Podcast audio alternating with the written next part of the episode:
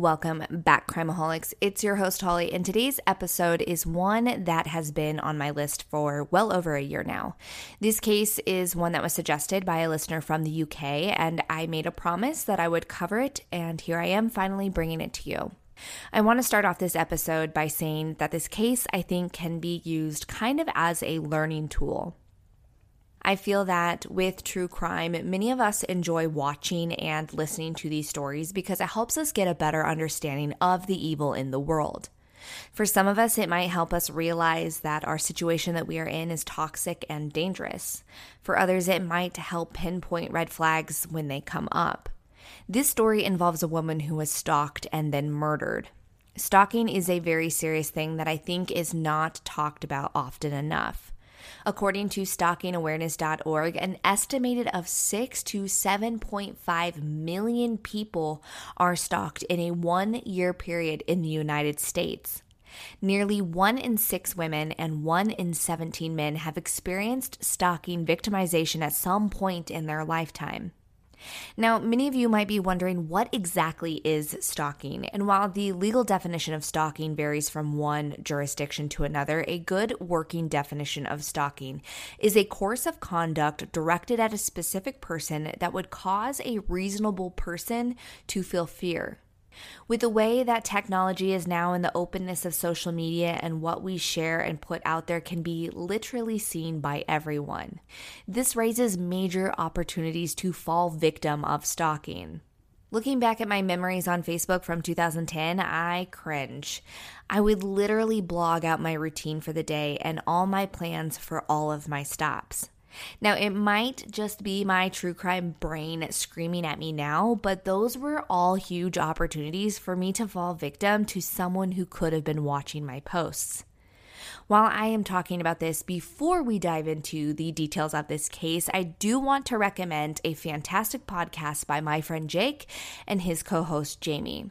Their podcast is called Strictly Stalking. Now, what I love about their podcast is that they are a true crime podcast, but what they do is so unique to this community. They offer a platform for their victims of stalking to tell their stories which again I think is a great learning opportunity for individuals so they can be made aware of how one person was stalked and how it could be different for everyone. I really admire what Jake and Jamie do with their podcast. And if you're interested in learning more about stalking situations and hearing those stories, I highly recommend you search Strictly Stalking on your preferred podcast platform. Okay, so now that I have been blabbing for quite some time, let's get into the real reason that you're here. Today's episode is on the murder of Molly McLaren.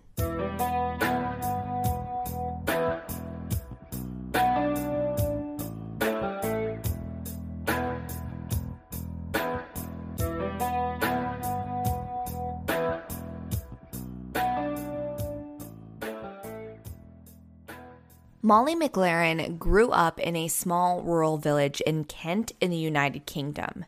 Everyone who knew and loved her said that she was a very bright and driven, charming woman. Everyone also always loved to be around her, and when they were around her, they felt like she was just so uplifting and inspiring. At the age of 21, Molly headed off to university where she had planned to pursue a degree in health and fitness at the University of Kent. Molly was really looking forward to the fresh new start at life and that little slice of freedom that came with going to university. She was so excited for the opportunity to live that life of a college student, and she couldn't wait to embrace all that came with the territory, including the heavy coursework, new friends, parties, and the opportunity to meet and date new guys. The first week of school, after she was all settled in, Molly began making friends with some of her fellow classmates. In one of her first classes, she makes friends with a girl named Jennifer. In an interview, Jennifer states that there was just this instant connection between her and Molly, and that the two of them were really drawn to one another. Molly, being the bright, bubbly, and charming person that she was, she quickly made friends that ended up being a very close group of girls. And honestly, these women are what got Molly through that first year of university. They would get together all the time to socialize. And there was also a woman named Amelia who was a part of the group who also became very close to Molly during their freshman year. Amelia and Molly really bonded over their love for fitness and working out. Amelia recalls in an interview that Molly was extremely motivating in all aspects of life. And not only that, but she says that Molly always put in 100% into everything that she did, and that is also why Molly got incredible grades. She literally excelled and pushed hard through everything. Naturally, being the go getter that she is, she decided to launch a blog that followed her fitness journey. Through social media platforms like Facebook, Instagram, Snapchat, and an actual blogging website, she posted her ins and outs of her days, what she ate, and the workouts that she was doing. And like the friends that Molly made, people were just drawn to her energy, and so her blog became very popular. People liked reading her stuff because she was so motivational in all aspects of her life. Not only did people find inspiration in her fitness and dieting, but they found it in her everyday life. Whatever barriers was put in front of Molly, she overcame it by leaps and bounds. But as we all know, life that is portrayed on social media isn't exactly a true depiction of what we are going through as individuals. Molly had her own struggles, and they weren't something that she broadcasted for all to read. Molly struggled with some mental health issues as well as an eating disorder. And this is something that she didn't open up about with her friends very often. She often waited until she became extremely close with someone before she would open up about them and her difficulties. She opened up to one of her very good friends and coworker about her struggles with bulimia. But Molly wanted to overcome it, so every day she would wake up and make the conscious decision to stay on track. And most of the time, she was really good about it despite a few bad days. Going to university, the friends group that she had, and the blogging really helped give Molly a purpose. With everything falling into place for Molly, the only thing that was left that she wanted was to find a serious relationship. In June of 2016, Molly was finished with her first year of university and she was finally on summer break to enjoy some freedom. It was during this time that she decided to get on the popular dating app Tinder. And in late July, she matched with a 24 year old man named Joshua Stimson. To their surprise, they actually lived fairly close to one another, and the two of them really hit it off but they only spoke over the phone, getting to know each other for a few months before they decided to officially meet in person. When they finally met in person, they clicked just as much as they did online, and it seemed like their internet chatting was going to easily flow into a successful relationship. She gushed to her friends about meeting a guy named Joshua and how they had gone on dates and everything seemed to be perfect. As the weeks go by, Josh and Molly get closer and closer, spending a significant amount of time together like most new couples do. They spent their evenings out at dinners, weekends sharing drinks, and they also both shared a deep love for fitness, so they worked out together frequently. For Molly, this was her very first serious relationship, and she was really falling for Josh and felt that she could open up with him and be honest about her struggles she's endured with both her mental health and bulimia. And to her surprise, Josh had his own struggles. They both confided in each other, and she learned that Josh had struggled with anxiety and depression. This only brought the two of them closer. They both found someone who could relate to the struggles they've overcome and endured, and so this created an even stronger bond between them. Molly learns that as a child, Josh was treated for his depression after his parents divorced and his mother left to move elsewhere. And the two of them really felt that they could help each other and be there for each other during their struggles and down days. But what Molly didn't know is that Josh had a troubling past when it came to relationships. In January of 2017, Molly and Josh had been dating for a few months, and Molly goes back to university to continue her studies. She decides around this time that her good friend Amelia should meet Josh, and so she sets up a gym session with the two people that she loves working out with the most in Chatham at the gym where she and Amelia worked out at. Amelia's first impression of Josh wasn't a good one. She stated in an interview that he wasn't overly chatty, and apparently during their workout, Amelia made a joke with Molly, which was their normal relationship with each other. But after everyone parted ways, Josh began messaging Molly, seemingly upset about whatever was said and was trying to put some sort of wedge between Molly and Amelia. Which, of course, Amelia heard about this and she instantly was put off by Josh. As the months went by, Josh's behavior began to get worse. Molly was in university and her classes required a lot of studying. If she ever wanted just a day to study and focus on her school, Josh would tell her that he needed to be there for her and he was super manipulative about it. And there was even times that he would just show up at her home unannounced anyway. Molly started feeling like she was being suffocated by his constant need to be around and the attention that he was demanding. She sends him a text message expressing to him that the two of them literally cannot be together 24 7 and that she was feeling really pressured. Josh did not respond well to these texts and he blew up. The nature of his messages back to Molly weren't revealed that I could find, but Molly confided in her friend Amelia, and Amelia states that she was surprised and shocked by the way in which Molly was being spoken to, and that he was saying nasty things and not apologizing for any of it after. It was after this that it seemed emotionally that Molly was beginning to be drugged down. She was still her normal, bubbly self, but she often was feeling guilty or down on herself because Josh was making her feel like she was in the wrong for wanting a little bit of space. For those that knew and loved Molly, they were beginning to see the truth about Josh and that he wasn't a sincere person. And that ultimately his goal with the way that he was treating her and her friends was to completely isolate Molly from everyone. Come spring of 2017, Molly has finally had enough of feeling suffocated and smothered by her boyfriend. She decided to end the relationship with Joshua Stimson, but he refused to accept the breakup.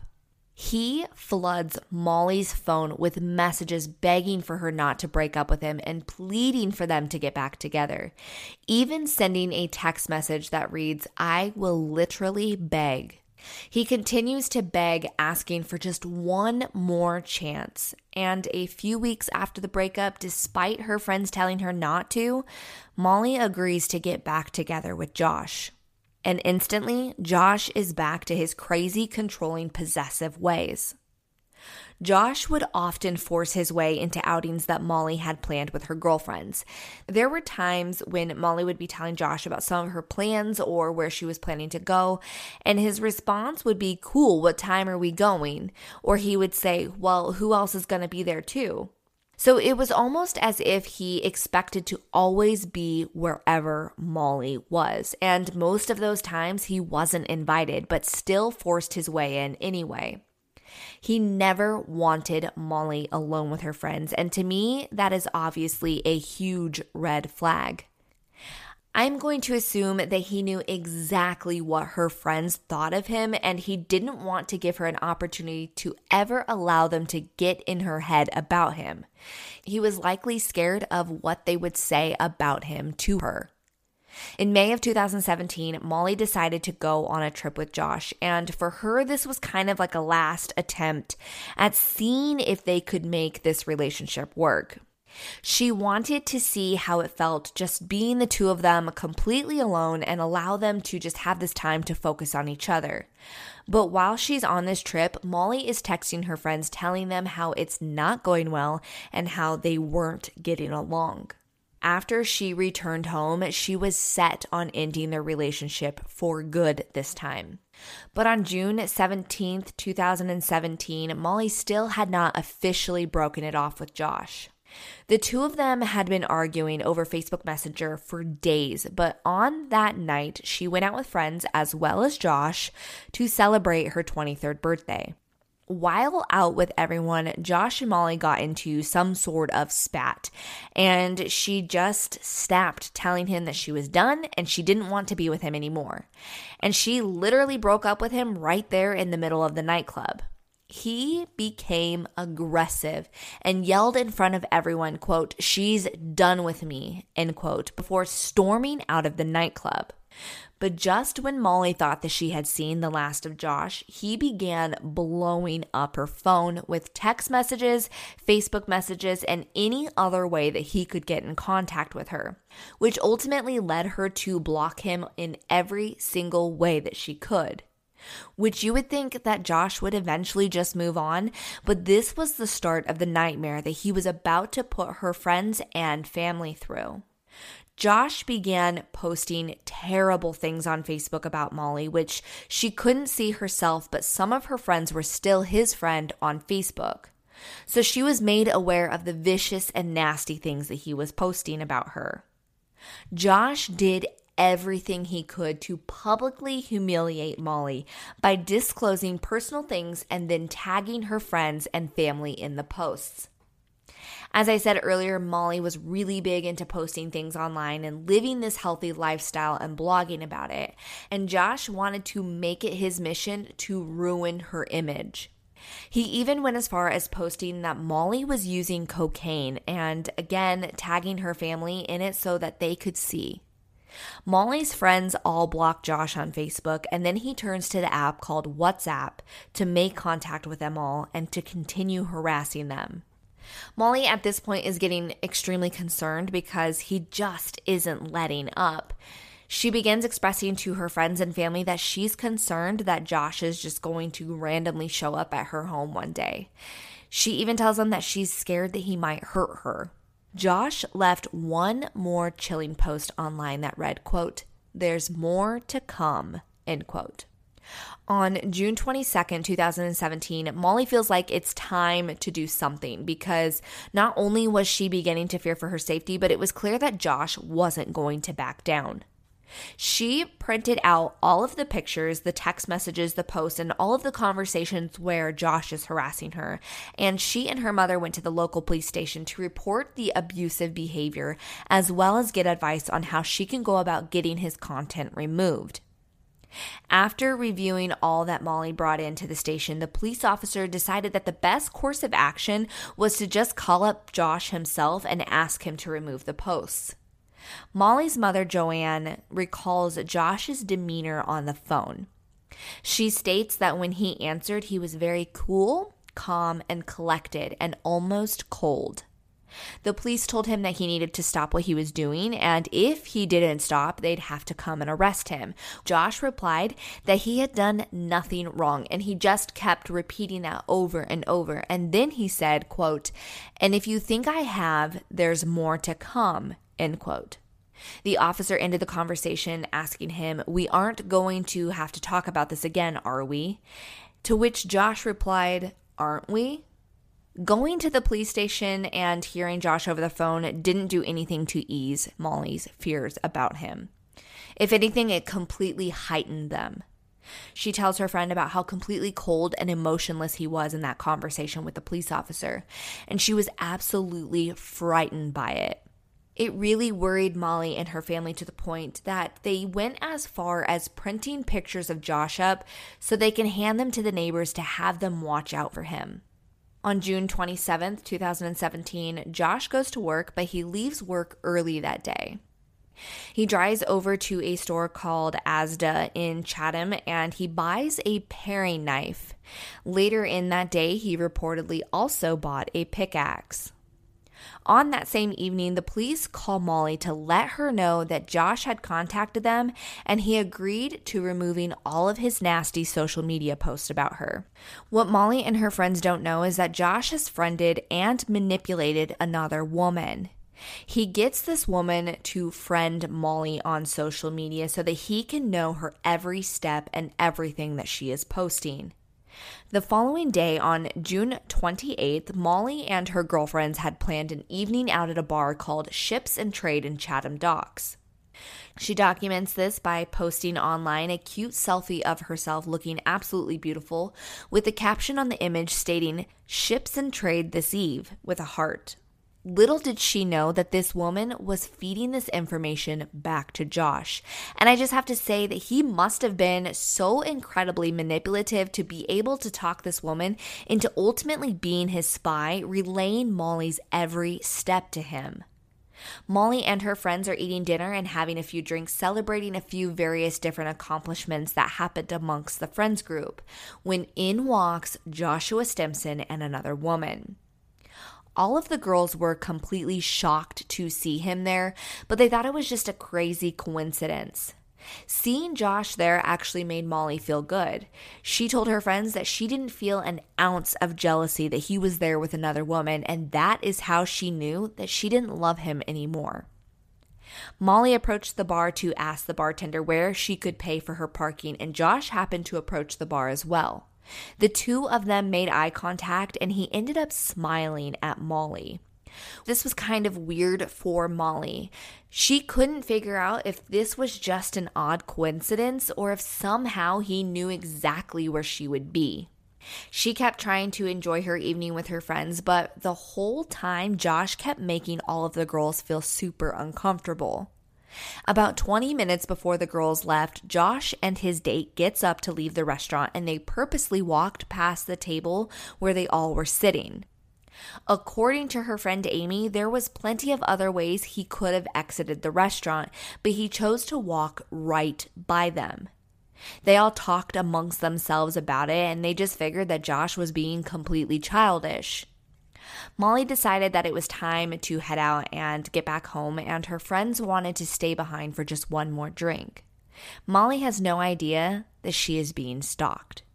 The following morning, on June 29th, she wakes up early and gets dressed to head to the gym. And she drives to the gym in Chatham where she planned to record her workout for her fitness blog. Just before 10 a.m., Molly arrives at the gym completely unaware that she is being followed. Molly chatted with her friend that morning and she reassured her that she made the right decision to leave Josh and not to worry about him any further. At that hour in the morning, the gym was completely empty and Molly had it completely to herself. Surveillance footage captures Josh Stimson coming into the gym and climbing the stairs leading to the area where Molly was. You can see him reach the top of the stairs and then head towards the door, but he stops and instantly turns around and goes back down the stairs that he had just came from.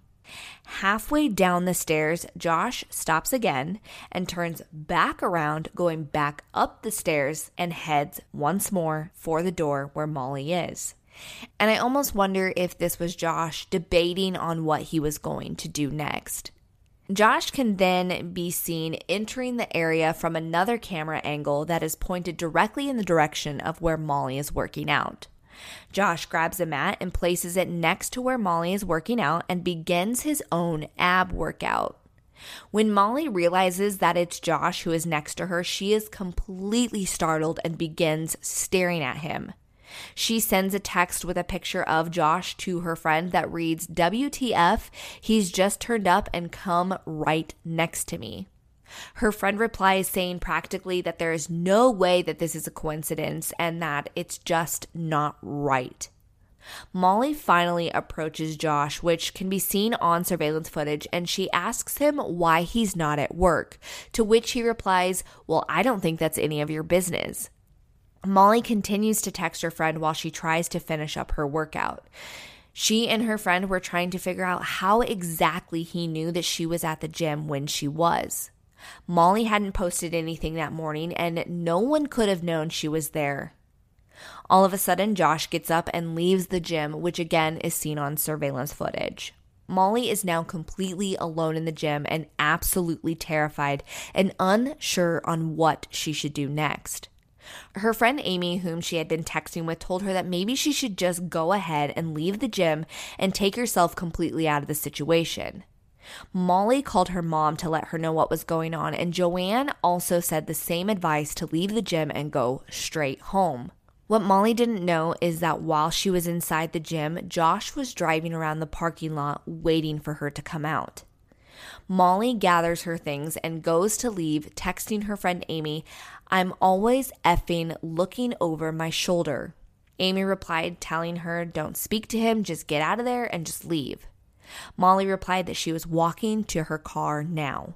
And Amy replied one last time saying, quote, Don't worry about him. He's a psycho, end quote. And psycho he was. Just after 11 a.m., Molly reaches her car and tosses her belongings inside, completely unaware that Josh is still within the parking lot. Before Molly can leave, Josh crosses the parking lot and jumps into the passenger side of her vehicle, where he viciously and violently stabs 23 year old Molly McLaren 75 times, many of those stab wounds directly to her neck. There was an eyewitness to the horrific attack, and that person actually tried to help save Molly by grabbing for Josh and pulling him out of the car. According to the mirror, this Good Samaritan even slammed the door on Josh and then proceeded to try and pull on his legs. However, his legs were covered in Molly's blood and they were too slick to even get a good hold on him. Police were on scene quickly and he was arrested. While he approached the officer, his white tank top covered in blood, he tells police, quote, she's in the car, I've killed her, end quote. News traveled fast on social media about a violent attack happening outside of the gym. Molly's family were made aware of the attack before the police had even had the opportunity to notify them of her passing. To add a blow to the family, Joshua Stimson pled not guilty to her murder on the grounds of diminished responsibility. Josh claimed that he could not remember anything about the attack, and the case went to trial in late 2018. At the trial, it is revealed that Joshua Stimson has a long history of stalking and becoming violent towards other women after breakups including spitting in one woman's face, slashing another woman's tires, and threatening to fly wherever she is on vacation so he can drown her. It took the jury just four hours of deliberating to come back with a verdict. Joshua Stimson was convicted of murder and was sentenced to life in prison without the possibility of parole. The judge said during his sentencing that Josh was a highly dangerous young man who would pose a very considerable risk to women in the future. Five months later, all of Molly's friends and classmates were preparing for graduation. Her parents were invited to the graduation ceremony, and there, in front of all of Molly's peers, they were presented with Molly's diploma.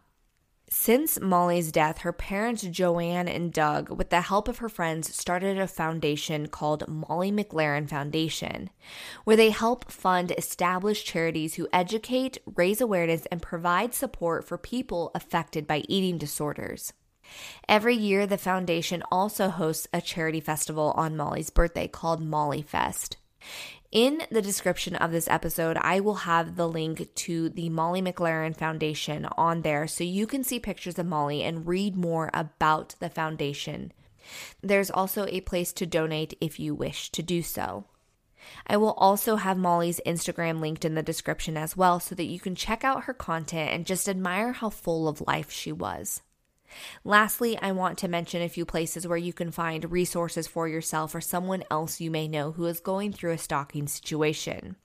I will also have all of these resources linked in the description of this episode as well. The website victimsofcrime.org has a section that is a stalking resource center. This includes links to where you can find stalking response tips, ways to recognize if you're a victim of stalking, as well as video resources. The website I mentioned at the beginning of this episode called stalkingawareness.org is another great resource to check out. They have prevention strategies, ways to bring awareness to this issue, as well as resources you can utilize. But if at any time you're concerned for your safety and fear that you are being stalked, please call 911 and do everything that you can to protect yourself. Crimeaholics, if you're not already a part of our private Facebook group, be sure to find us by searching Crimeaholics Podcast Discussion Group on Facebook. In there, we share all information and pictures pertaining to the cases that we cover. You can also follow us on TikTok and on Instagram at crimeaholics.podcast. And if you want to follow me personally, you can find me on Instagram at crimeaholic. Crimeaholics, that is all for now. Until next time, be aware and take care.